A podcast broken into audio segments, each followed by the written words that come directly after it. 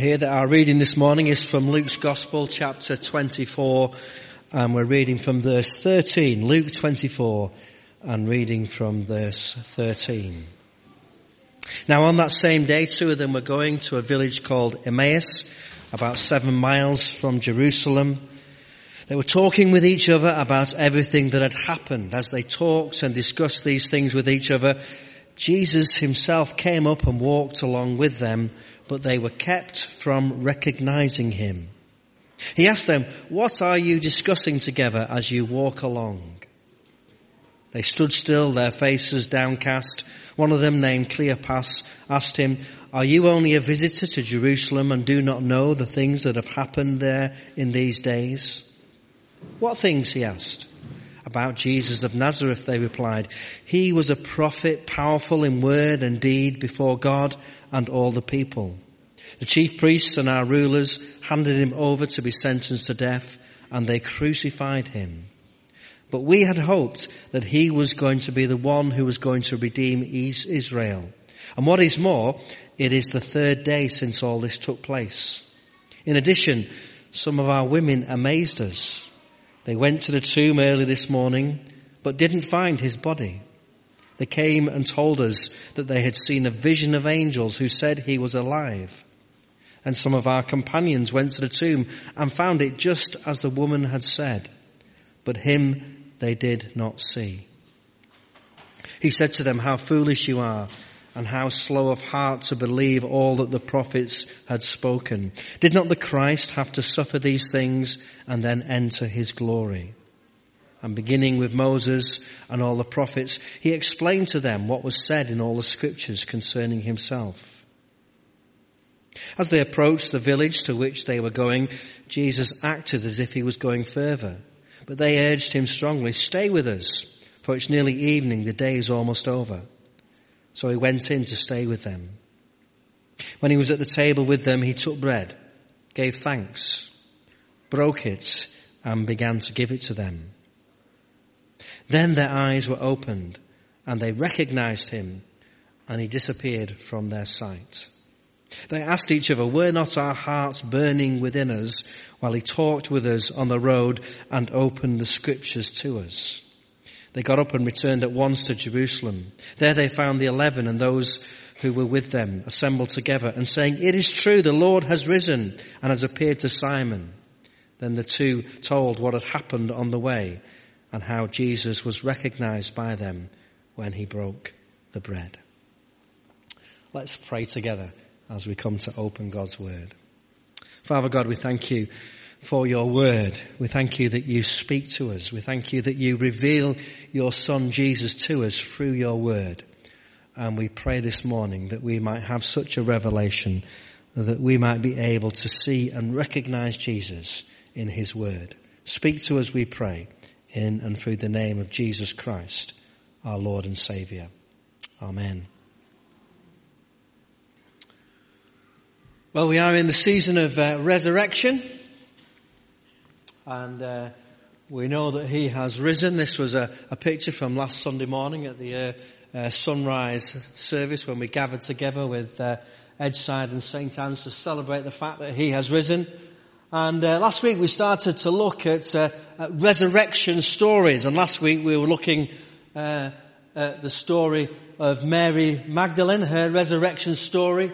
And uh, we saw that Mary was weeping, that Mary was seeking, and that Mary was keeping, and that Mary was speaking. And today we're going to be looking at another uh, resurrection story. And we're in the Gospel of Luke, and we're looking at the resurrection story of the road to Emmaus. On that same day, two of them were going to a village called Emmaus about seven miles from Jerusalem. And the first thing that I want to say to you this morning about the resurrection story on the road to Emmaus is that it was a heart-breaking destination. It was a heart-breaking destination that these two disciples were travelling on. They stood still, their faces downcast.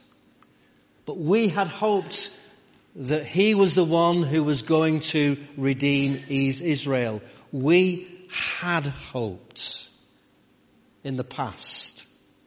Uh, they had hoped that Jesus was going to be the one. They no longer hoped because as far as they were concerned, Jesus was gone.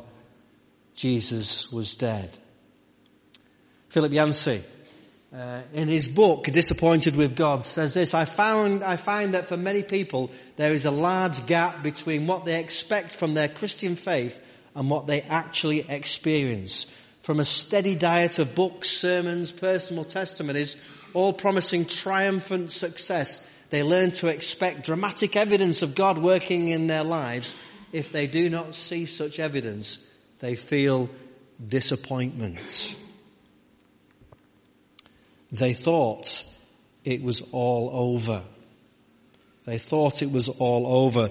They were on the road of disappointment. They were disappointed in Jesus because they had hoped he was going to be the one. They had an idea of what the one was going to be like and that was what they were hoping for and it hadn't worked out and they were disappointed. I wonder whether there's anybody here this morning who's disappointed with God.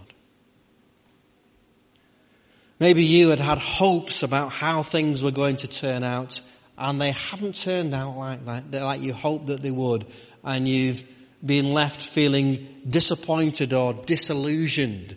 Uh, your faith has been uh, rocked and maybe even ruined. It's not something we really uh, talk about very much, is it? Because uh, we tend to to concentrate on the positive stuff. We want to hear stories of, of, of people who are experiencing wonderful things about God, and we don't tend to share our disappointments, uh, and we don't tend to talk about when our hopes are not realised.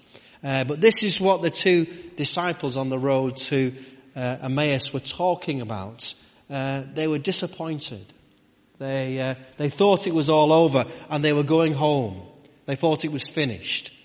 And uh, they were returning back disappointed.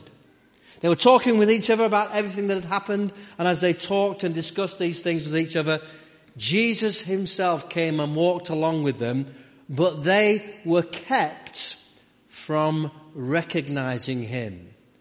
They were kept from recognizing him. And uh, scholars of the Bible uh, get all excited about this phrase. They were kept from recognizing him. Was this a, a supernatural thing? Were they kept or somehow their eyes closed? Or were they kept from recognizing him just because they weren't expecting to see him? because they were so disappointed and as far as they were concerned, they'd seen Jesus die on the cross, they'd seen him uh, buried in a grave, and he was gone. Uh, whatever the reason, they were kept from recognizing Jesus. Think back to last week if you were with us. Uh, Mary Magdalene uh, went to the tomb and she didn't recognize Jesus. She thought he was the gardener. I'm always looking for connections in the Bible.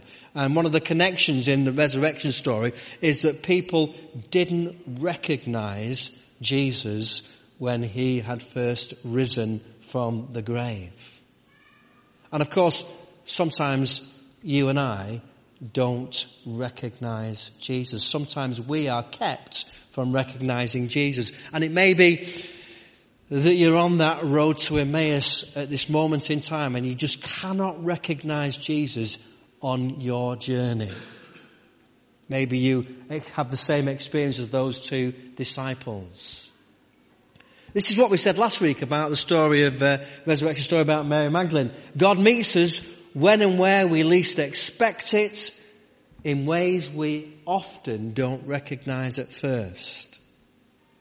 Can you see that there's a, there's a, a theme going on here in the resurrection that God meets people in places where they're not expecting to meet Him and in ways that they don't recognize. And God will meet you when you're least expecting to meet Him. And you may not at first recognize it. On the road of disappointment and despair, hear this. You are not alone even if you think you're alone. even if you feel that you are alone, even if you cannot recognize Jesus in your situation, here that scripture reminds us again and again that God is with us and God walks with us in our disappointment, in our disillusion, and even in our struggling to believe. So, a heartbreaking destination, and some of us know what it's like to have our hearts broken. Uh, it's not a nice experience, but some of us know what it's like to have our hearts broken. And then the second thing that I want to say to you this morning, uh, it was a heartbreaking destination that led to a heart-searching conversation. A heart-searching conversation. He asks them, this is Jesus, but they don't know it's Jesus, what are you discussing together as you walk along? What is it that you are talking about as you walk along? Uh, they stood still, their faces downcast. One of them named Cleopas asked him, are you the only visitor to Jerusalem and do not know these things that have happened there in these last days? And Jesus says to them, what things? If you were with us last week, we were saying another thing about the resurrection appearances of Jesus is that he asks silly questions. Last week he was asking Mary Magdalene, why are you weeping? Well, she was weeping because she just lost a very close friend and she was upset because he was, he was, as far as she was concerned, he was gone. Obvious silly question to ask. This week, Jesus is asking another obvious silly question. What things? A man came up to Jesus and said, why do Jews always answer a question with another question? And Jesus replied, what do you mean?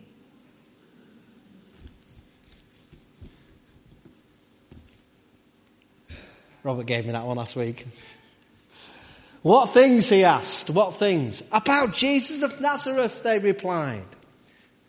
About Jesus of Nazareth heart-searching conversations. What Jesus does is by asking these questions, just as he asked Mary last week, why are you weeping? And he asked the, the disciples this week, what things, what are you talking about? It gives them the opportunity to speak about their grief. It gives them the opportunity to talk about what's troubling them, what's upsetting them, what's on their hearts in the world that we live in, people very often don't get the opportunity to speak about their grief. Easter questions. What things are we troubled about? What things trouble us? What things upset us? What things break our hearts? And do we have the opportunities to talk about them? He was a prophet, powerful in word and deed before God and all the people. The chief priests and our rulers handed him over to be sentenced to death and they crucified him. But we had hoped that he was the one who was going to redeem Israel. Jesus asked the question so that they can actually communicate what's on their hearts. They can speak about the death of the person that they had put their hopes in. Death is still a, a, a taboo subject people don't talk about grief. People don't ask people questions about people that they've lost. Easter questions. What things don't we talk about? Well, certainly death is one of them. I don't know if you saw a couple of weeks ago, uh, Rio Ferdinand. There was a program on the BBC uh, called Rio Ferdinand being mum and dad, and he was talking about uh, the tragic loss of his wife at a very young age. And he was talking about the fact that for a long time he hadn't spoken about it. And uh, he was talking about the fact that he was receiving counseling and he was being enabled to talk about these things for the first times. Uh, today, it's already been mentioned, it's the, it's the London Marathon and the, uh, the Royals are going to be there at the finishing line, uh, uh, promoting Heads Together. And again, there's been a program on where uh, the two royals have been talking about the fact that, that they struggled to talk about the death of their mum. And uh, particularly Harry said that he hadn't spoken about it. He'd locked it away. He'd not talked about it. And it had caused problems. And one of the things that Jesus does when he comes alongside people that are grieving, is he allows them to speak about their grief. He allows them to talk about it. And some people say, well, what's the point in talking about it? It doesn't change anything. Uh, but if you watch these television programs, the Royals and Rio Ferdinand and other people, you'll find out that actually just being able to verbalize and talk about how you are feeling um, is actual a helpful process and part of that healing process. And particularly men don't like to talk about their emotions. Uh, people, men don't like to admit when they're upset. They don't like to, to uh, acknowledge that, that men also weep as well as women. Um, but it's almost something that's uh, seen as a shameful thing. And Jesus allows and even invites by asking the appropriate question, just by saying, well, what are you talking about? What things? As if he didn't know. Obviously he does know. And what we learn from that is that Jesus wants us to speak to one another, but also to Him about how we are feeling, even when we're not feeling that great. A heart searching conversation. Maybe some of us need to have that heart searching conversation and we need to find safe people that we can talk to and we can always talk to God. And what is more, you see, once, once, once you ask these questions, you open up a whole thing, and that's one of the reasons why people don't ask, is because they're fearful of what, what they might open up if we ask the questions, you know, how are you? Sometimes we avoid asking that question because we know the person isn't well. Well, Jesus asked the question and they can't stop. And what's more, it's the third day since all this took place. In addition, some of our women amazed us. They went to the tomb early this morning but didn't find his body. They came and told us that they'd seen a vision of angels who said he was alive. It's amazing, isn't it? They've just been told this and yet they're heading home and think it's all over. Somebody's told them that they've seen a vision of angels who've told them that is alive and these two disciples are still heading home. They don't believe it. Another uh, connection, a theme running through the resurrection appearances is that when people were told Jesus is li- alive, they didn't believe it. This is a message for those who struggle to believe. Again, something that we don't often talk about. You know, we get people like me standing up at the front and saying, you know, I believe this, I believe that, I believe this. What we don't talk about is what we don't believe in or what we struggle to believe in. And all the people, uh, all the, even the disciples, the closest followers of Jesus, struggle to believe that Jesus was alive. So if you struggle in your belief, you're not alone. Uh, you're in good company the disciples struggled to believe in the things that God was doing.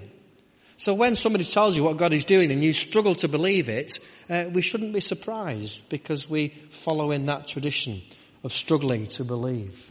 Then some of the companions went to the tomb and found it just as the woman had said, but him they did not see. You see, the reality is, unless you see it for yourself, you're not going to believe it. You know, we can tell people about Jesus, we can, we can learn about Jesus, we can talk about Jesus, but unless you encounter Jesus for yourself, you won't believe it. You won't believe it. A heart searching conversation.